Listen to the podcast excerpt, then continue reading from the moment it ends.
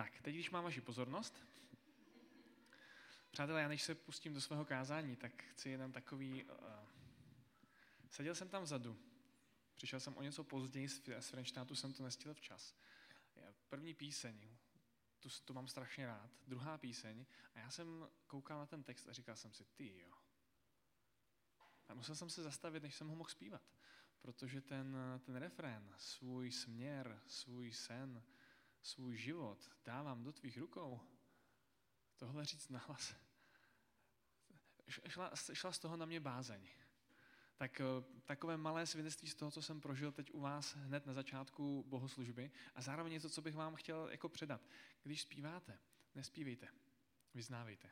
Jako to, to, to, co tam je, ten, ten text, vnímejte ho nejenom jako text písně, které zpíváme, ale jako něco, co říkáme, reálně, opravdově.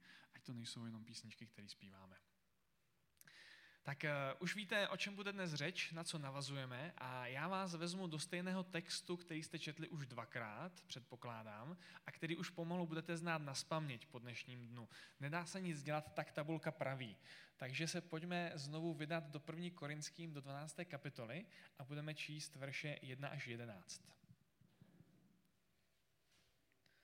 1. Korinským 12. kapitola, verše 1 až 11. Pokud jde o duchovní dary, bratři, nechci, abyste zůstali v nevědomosti. Víte, že jste ještě jako pohané chodili k němým modlám, jak jste k tomu byli vedeni. Proto chci, abyste věděli, že nikdo, kdo mluví v duchu svatém, nemůže zlořečit Ježíši, tak jako nikdo nemůže prohlásit, Ježíš je pán, jedině v duchu svatém. Jsou různé dary, ale ten týž duch. Jsou různé služby, ale ten týž pán. Jsou různá působení, ale všechno ve všech působí ten týž Bůh. Každý ovšem dostává projev ducha ke společnému užitku. Jednomu je skrze ducha dáno slovo moudrosti, jinému od téhož ducha slovo poznání, dalšímu víra v tom též duchu, jinému dary uzdravování v tom též duchu, jinému konání zázraků, jinému proroctví, jinému rozlišování duchů, jinému různé druhy jazyků, jinému výklad jazyků. To vše ale působí jeden a ten týž duch, který obdarovává každého jednotlivě, jak sám chce. Co vás čeká v dnešním kázání?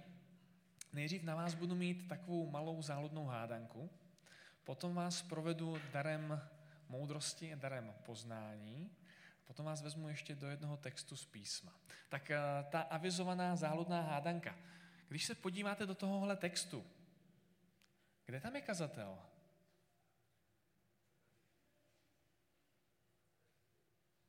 Kde v těch verších najdete kazatele? Najdete ho tam? Člověku se až skoro chce říct, že tam není žádná zmínka o kazateli, nic takového. A on tam stejně je, jo? On tam stejně je. Zkuste ho najít.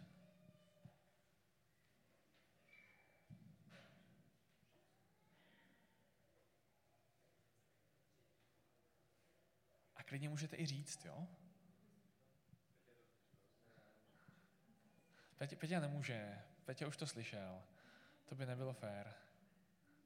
Přátelé, ve Frenštátě jsem dostal dvě odezvy. Jo?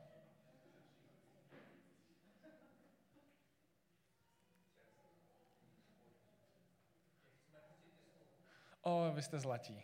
Tak já vám to teda prozradím, dobře. Přátelé, on se schovává ve slově každý. V tom slově každý je schovaný kazatel, Hned vedle něj jsou v tom slově schovaní i vaši bratři starší. Vedle nich stojí vedoucí nedělní školy a vedoucí mládeže. No a hned u nich potom stojíte vy. V tom slově každý jsme schovaní všichni, jeden vedle druhého, bez diskriminace a bez protekce. Člověku z toho trošku spadne hřebínek, pokud má pocit, já jsem ta klíčová osoba tohohle sboru, beze mě by se to tady rozpadlo. Jo? Jsem kazatel, administrátor. Já jsem ten vedoucí mládeže, která tomu tady dává život. Božo, promiň. A Pavel a Duch Svatý skrze Pavla tady udělá to, že každého tohohle člověka zařadí do jedné jediné množiny každý. Nazdar. Žádný vyčlenění někoho super významného, aby tam jako nebyl opomenutý, ne. Slovo každý. Zároveň Myslím si, že tohle může trošku narovnat ochablý ramena každému člověku, který má pocit, já jsem tady jenom jako přívěsek. Já jsem tady naprosto nedůležitý a zbytečný. Mě by stejně nikdo k žádné službě nepustil. Ne. Bůh staví všechny nás jednoho vedle druhého doslova každý. To prosím vás neznamená, že pro každého z nás má stejné místo, Neznamená to, že bychom všichni měli stejné obdarování, ale znamená to, že před ním jsme si rovnocení. V další pasáži, kdybyste četli dál tu 12. kapitolu, zjistíte, že některé údy jsou silnější, jiné slabší. Ano. Některé jsou čestnější, jiné méně čestné. Ano. Některé budou významnější, jiné méně významné v tom obdarování, v té roli v tom sboru, ale to neznamená, že by někdo z nás byl v božích očích víc než někdo jiný. Všichni společně jsme součástí jeho těla, každý z nás. A všichni, a každý z nás rovnoceně tvoříme církev. Myslím, že tohle je důležité nepřehlédnout. Nevím, jaké máte dary.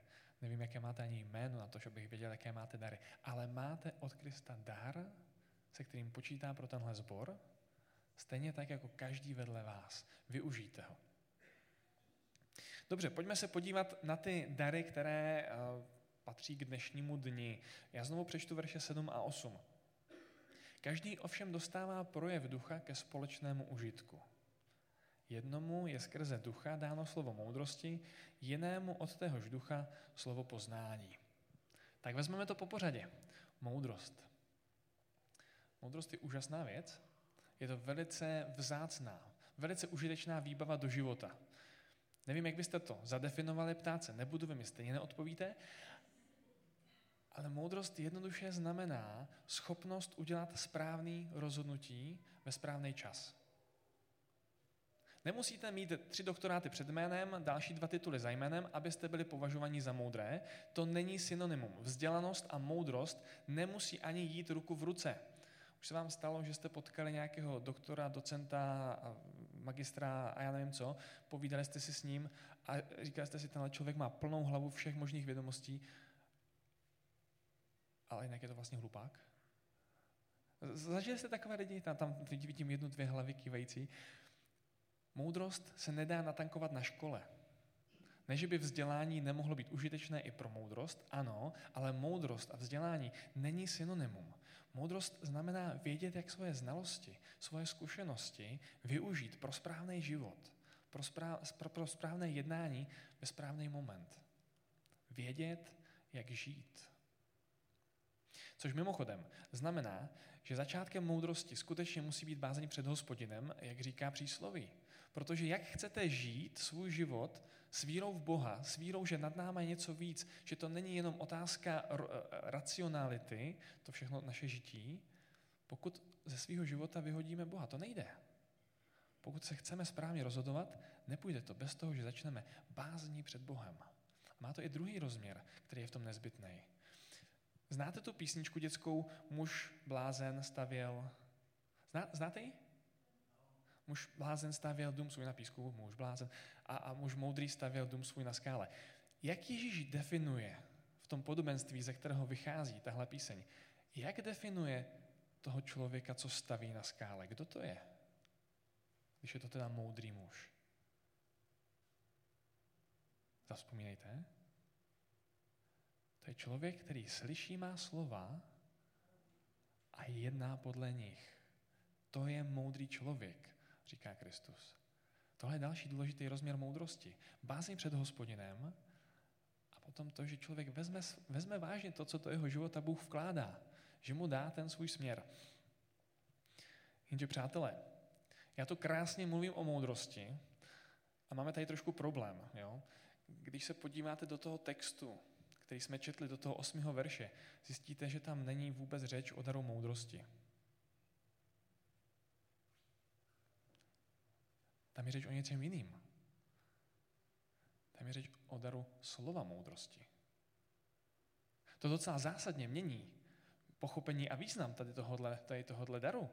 To není, že se skrze tenhle ten dar země stává nový král Šalamoun, který opravdu má moudrost jako výbavu do života a na cokoliv se ho zeptáte, s čímkoliv potřebujete poradit, můžete očekávat opravdu moudrý výstup a moudrou radu, ale je to dar, který člověku, který je tímto darem obdarovaný, v konkrétních momentech, skrze ducha, přichází konkrétní slovo moudrosti.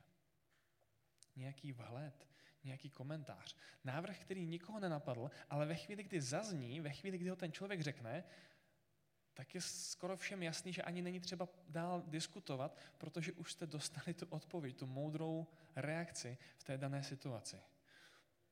Protože to nevyšlo z toho člověka, z jeho inteligence, z jeho vzdělání, ale vzešlo to z ducha.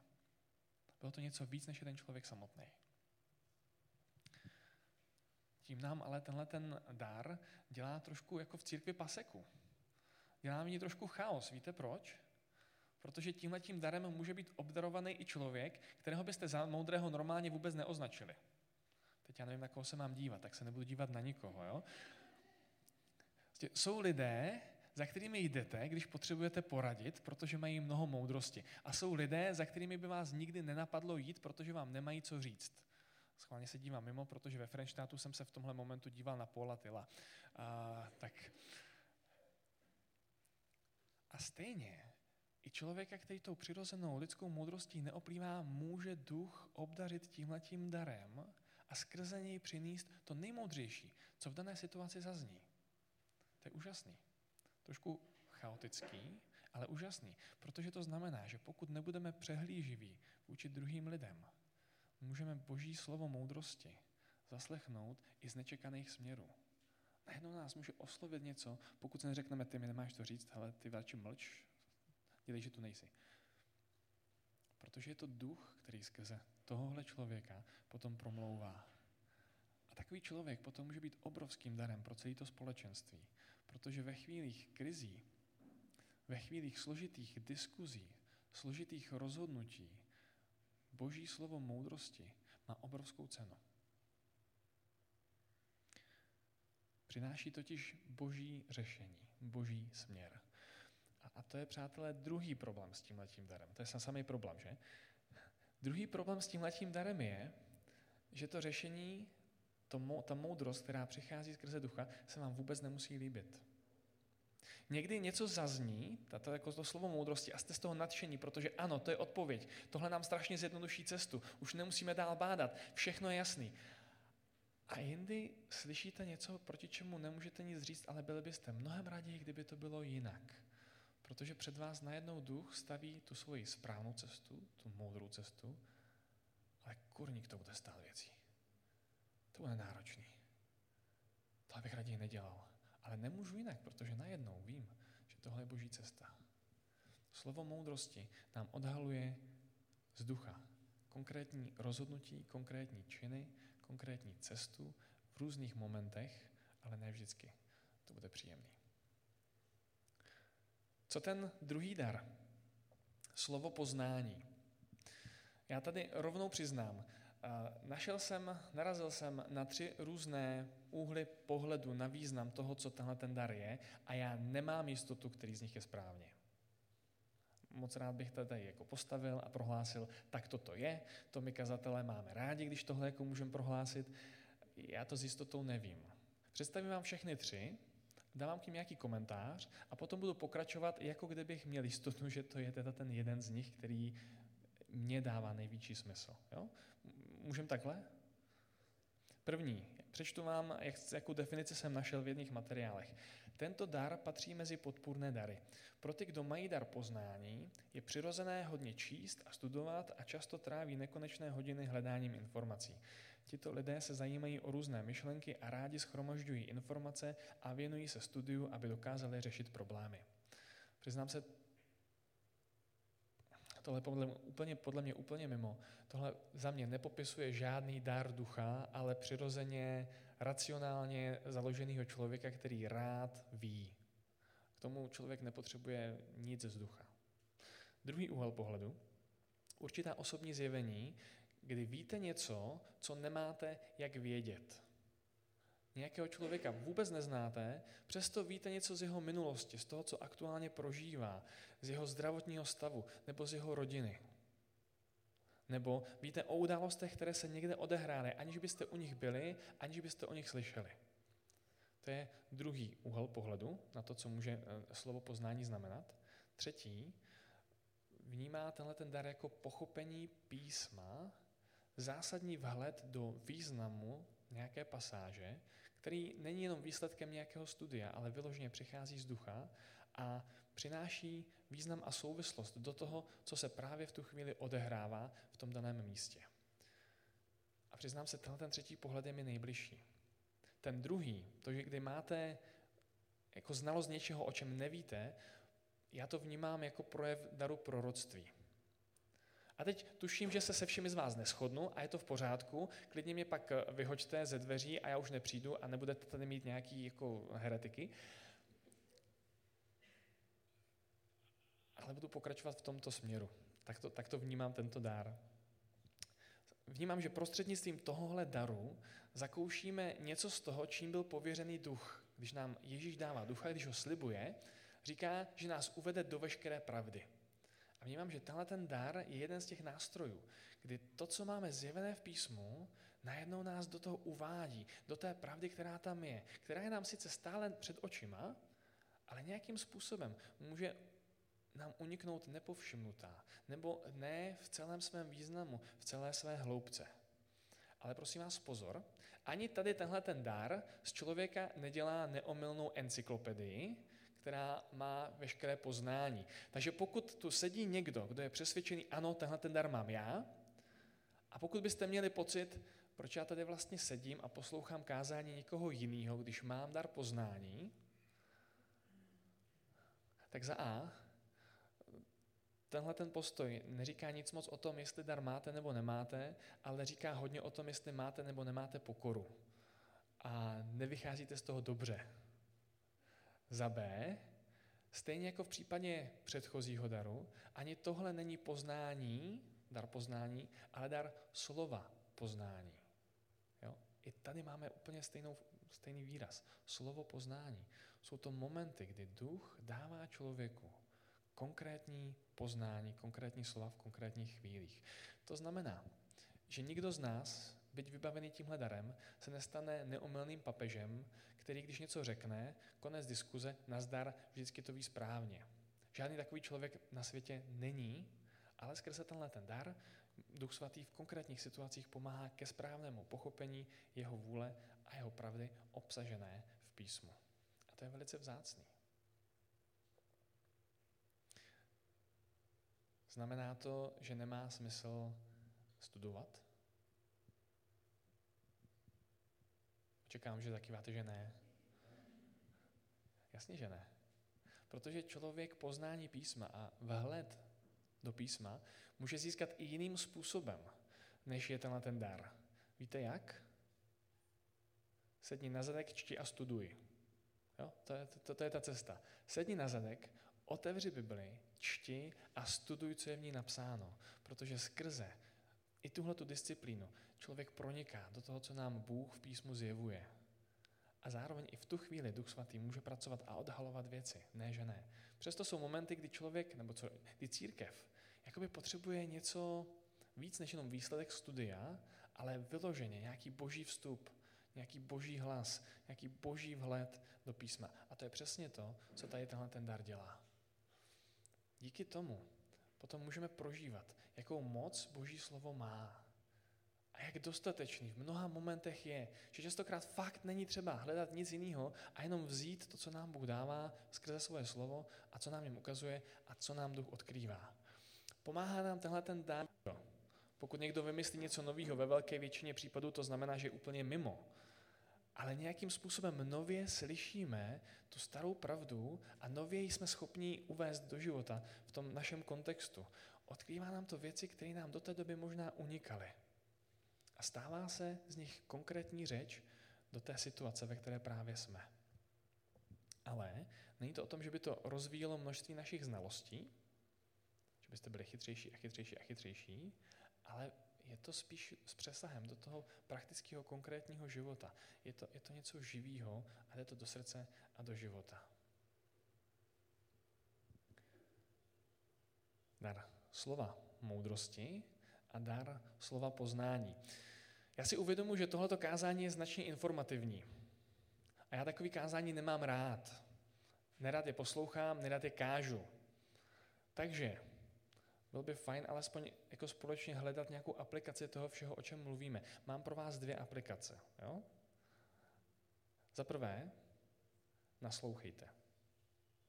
Naslouchejte druhým lidem kolem sebe ve chvíli, kdy promlouvají do různých momentů a do různých situací, i přesto, že vám nepřipadají jako lidé, kteří by měli moc co říct. Protože skrze ně může přesto Bůh mluvit skrze tenhle ten dar. Druhá aplikace, mluvte. Možná se necítíte povolaní stát za, mikrofon, stát za, za stojánkem s mikrofonem v ruce a kázat. V pořádku. K tomu není povolaný každý a nemá každý tohle obdarování.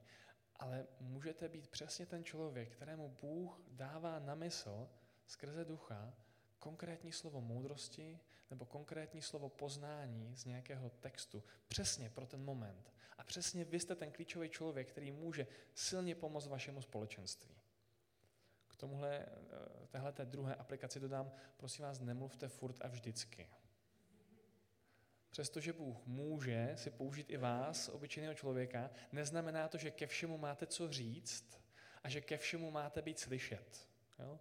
Mějte prosím takovéto rozsouzení, tohle vnímám, že by mohl Bůh opravdu chtít říct našemu společenství. A možná se bojím vůbec to vyslovit nahlas, ale přátelé, takhle to vnímám, tohle vnímám, že mi Bůh klade na srdce, prosím vezměte to, naložte s tím tak, jak rozsoudíte. Jo? Rozumíme si? Že jo? Výborně. Já vás chci vzít ještě do jednoho textu, jak jsem slíbil. Pokud chcete, najděte si skutky 15. kapitolu. A já budu postupně pročítat. Některé části trochu přeskočím, ale jinak budeme pročítat velkou část té kapitoly. Jsme v době, kdy Pavel s Barnabášem jsou na misijní cestě, obracejí se pohané a teď se děje tohle. Potom přišli někteří z Judska a začali bratry učit. Pokud se nedáte obřezat podle Mojžíšova způsobu, nemůžete být spaseni. Pavel a Barnabáš s nimi proto vedli nemalý spor a hádku, a tak bylo rozhodnuto, že Pavel, Barnabáš a někteří další půjdou s touto otázkou za apoštoly a staršími do Jeruzaléma. Tady se odehrává velice zásadní moment a ozývá se tu naprosto zásadní otázka. Jo, máte pohany, kteří se právě obraceli, kteří právě uvěřili, že Ježíš za ně zemřel, vstál z mrtvých a že oni skrze něj můžou přijít k Bohu. I oni, pohani, a do toho přicházejí židé a říkají, přátelé, to je super, to je hezký, ale pokud nebudou obřezaný, je to málo. Teď by mě fakt jako bavilo být v té situaci, zažít, jaký to je, když se Pavel hádá. Jo? Tady máte napsáno, vedli nemalý spor a hádku. Já si myslím, že to je ještě jako diplomaticky popsáno, že to mohlo být ještě trošku živější. Fakt by mě zajímalo, jak to probíhalo, tady tenhle ten spor. Ale je to natolik zásadní otázka, kterou nejsou úplně schopni rozhodnout na místě, že posílají, že vyrážejí za apoštole do Jeruzaléma. S tou otázkou reálně, stačí víra v Kristovu smrt a vzkříšení ke spáse? Obrovská otázka. Eh, verše 6, 7. Apoštolové a starší se tedy sešli, aby tu věc zvážili. A všimněte si, po velkém dohadování vstal Petr a promluvil k ním. Zase tu máme jakousi doha, jakési dohadování, jakousi hádku. Máte zbožné lidi, kteří se sešli na jednom místě a oni se tam dohádají. Proč? Protože tohle je otázka s masivním významem a dopadem na všechno. Na generace do budoucnosti, na zvěst Evangelia pro svět. Pokud tady v téhle otázce církev dojde k omylu, bude to tragédie. Máte tu dvě skupiny. Každá z nich má silný názor a každá z nich má pádné argumenty. Kdyby ne, nebylo by se o čem bavit.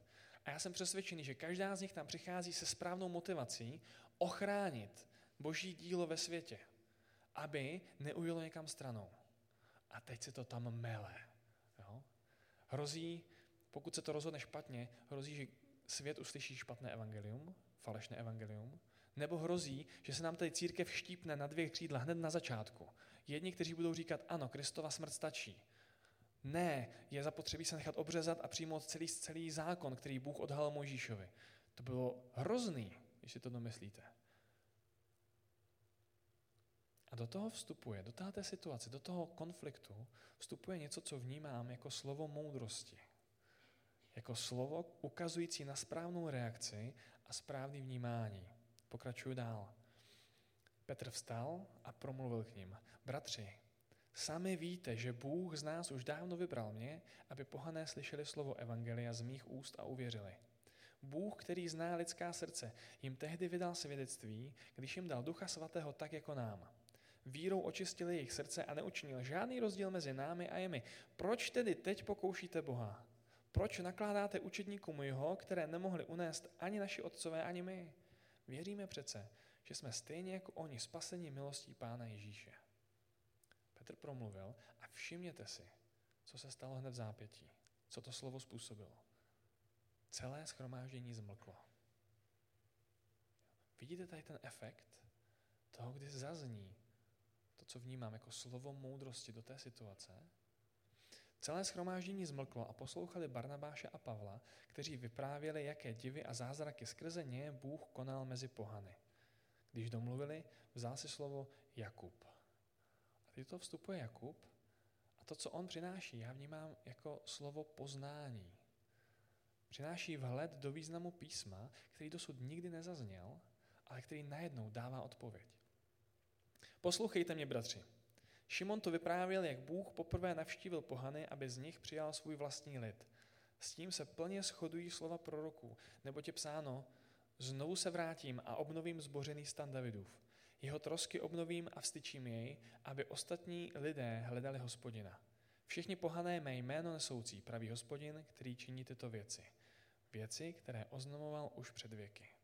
Proto soudím, abychom pohanům, kteří se obracejí k Bohu, nečinili potíže. Napišme jim však, ať se vyhýbají modloslužbě, smilstvu, masu zardošených zvířat a krvi. A je konec. Je konec sporu. Už není, za to, už není o co se hádat. Najednou je jasno.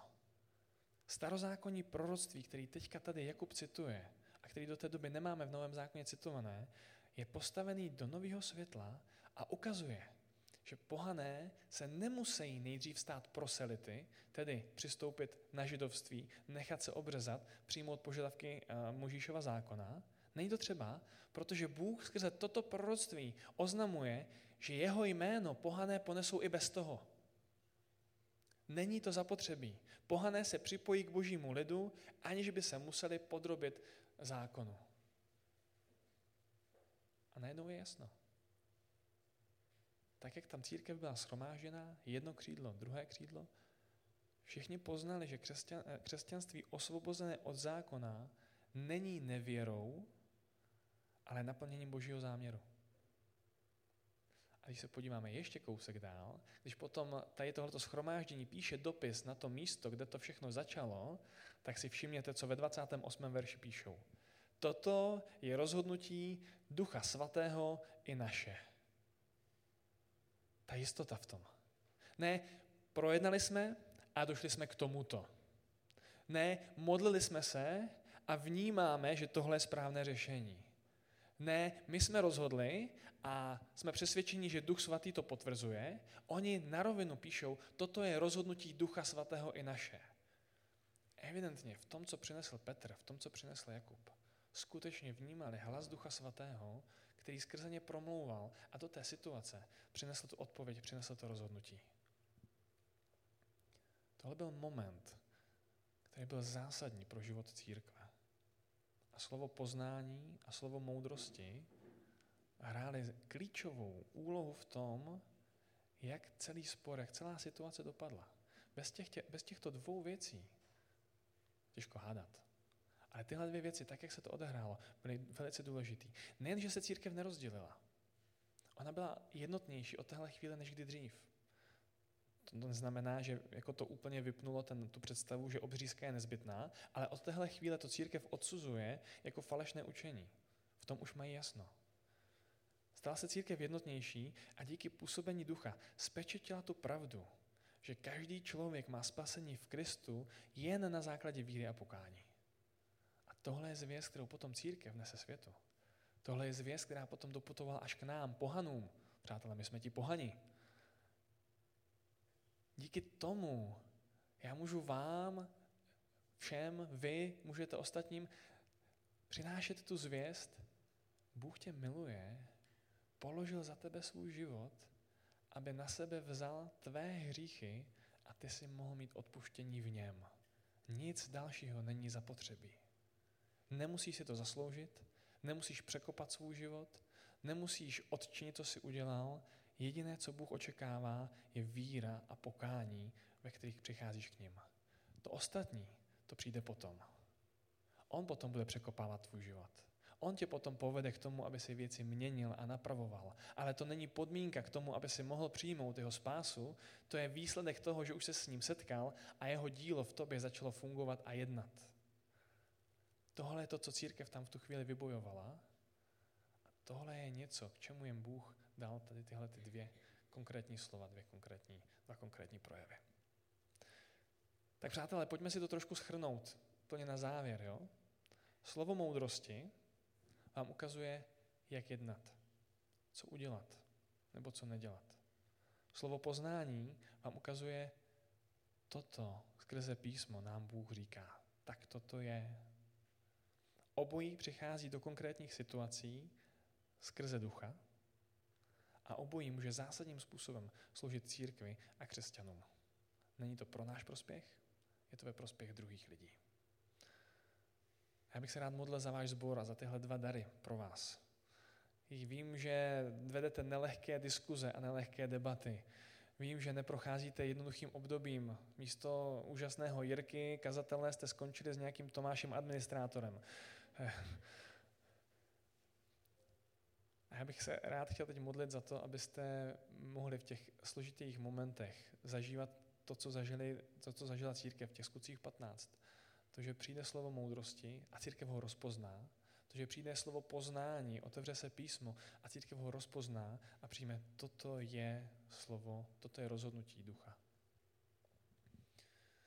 Děkuji, pane, za tenhle sbor, za to, co v něm děláš, za to, jaké lidi máš v tomhle sboru, za jejich upřímná srdce, za jejich touhu tebe poznávat, za jejich touhu tebe hledat. Děkuji ti za to, že je neopouštíš, ani v těch složitějších obdobích, kdy věci nejdou úplně snadno a lehce. Tak prosím Bože za to, aby se jim vyhnuli ty momenty velkých neschod a dohadů, přestože to zažila už církev na začátku. Prosím, aby i tenhle příběh pro ně mohl být jakýmsi varováním, že takto to není třeba řešit. Prosím za to, aby mohli v diskuzích, kdy hledají tvoji cestu, zažívat tvé vstupy skrze konkrétní slovo moudrosti a slovo poznání, ať už přijde skrze vedoucí, anebo skrze nejmenšího človíčka ve sboru. Prosím, aby mohli zažít ty momenty, kdy vědí, toto nám říkáš ty, toto je tvoje rozhodnutí a my se k němu přidáváme a přidáváme to jako i naše rozhodnutí, protože chceme jít v jednotě s tebou. Prosím, pane, buduj tenhle ten sbor skrze tyto dary, skrze další dary. Sjednocuj je, Dávej jim společný směr, který bude tvůj. Dávej jim poznat svoji cestu. A prosím, ať z tohohle období, který není lehký, můžou vzejít silnější a vítězně sjednocení a sjednocení tím poutem lásky, který nakonec překonává cokoliv ostatního.